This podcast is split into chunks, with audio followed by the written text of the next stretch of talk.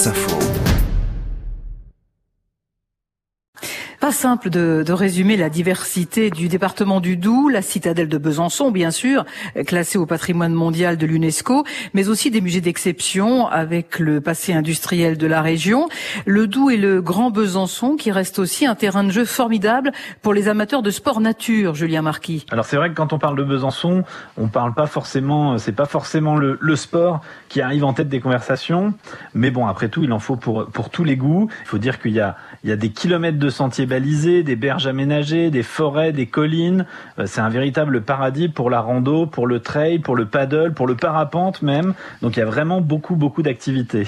Alors je parlais tout à l'heure du passé industriel du département, passé horloger notamment, qui débute à la fin du 18e. Ce sont les Suisses qui ont installé les premiers ateliers à Besançon? En fait, avant l'arrivée des Suisses, il y a déjà une activité horlogère, mais c'est surtout des petits ateliers. Et c'est en fait après la Révolution euh, que des grands horlogers genevois vont venir euh, s'installer dans la ville et développer euh, les premiers pôles industriels.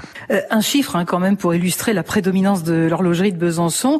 En 1800 1960, 90% des montres françaises étaient fabriquées à Besançon. C'est énorme ça, Julien Marquis. C'est effectivement dans la deuxième moitié du 19e siècle, c'est la première activité de la ville. En 1910-1920, vous avez euh, beaucoup des grandes maisons de l'horlogerie qui sont à Besançon, Sarda, Piguet, Lippmann, bien sûr.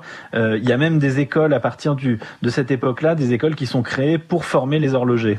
Euh, Julien, parlez-nous de l'horloge astronomique de la ville qu'on peut voir dans la cathédrale Saint-Jean. Alors c'est vraiment le, chef-d'œuvre des horlogers de, de Besançon. Elle est composée de de 30 000 éléments et elle présente à peu près 122 indications, euh, toutes interdépendantes, les heures, les dates, les saisons, le durée, la durée du jour, de la nuit, euh, les éclipses lunaires, solaires, les signes zodiacaux. On a vraiment beaucoup d'éléments. Il a fallu euh, deux ans de travail pour euh, confectionner les pièces et après trois ans pour d'amélioration, de réglage pour pour édifier ce, ce vraiment ce chef-d'œuvre du 19e siècle. Le Doubs, le Doubs et le Grand Besançon avec son poumon de nature et son riche passé industriel. C'est à découvrir cet été si vous vous promenez en Franche-Comté.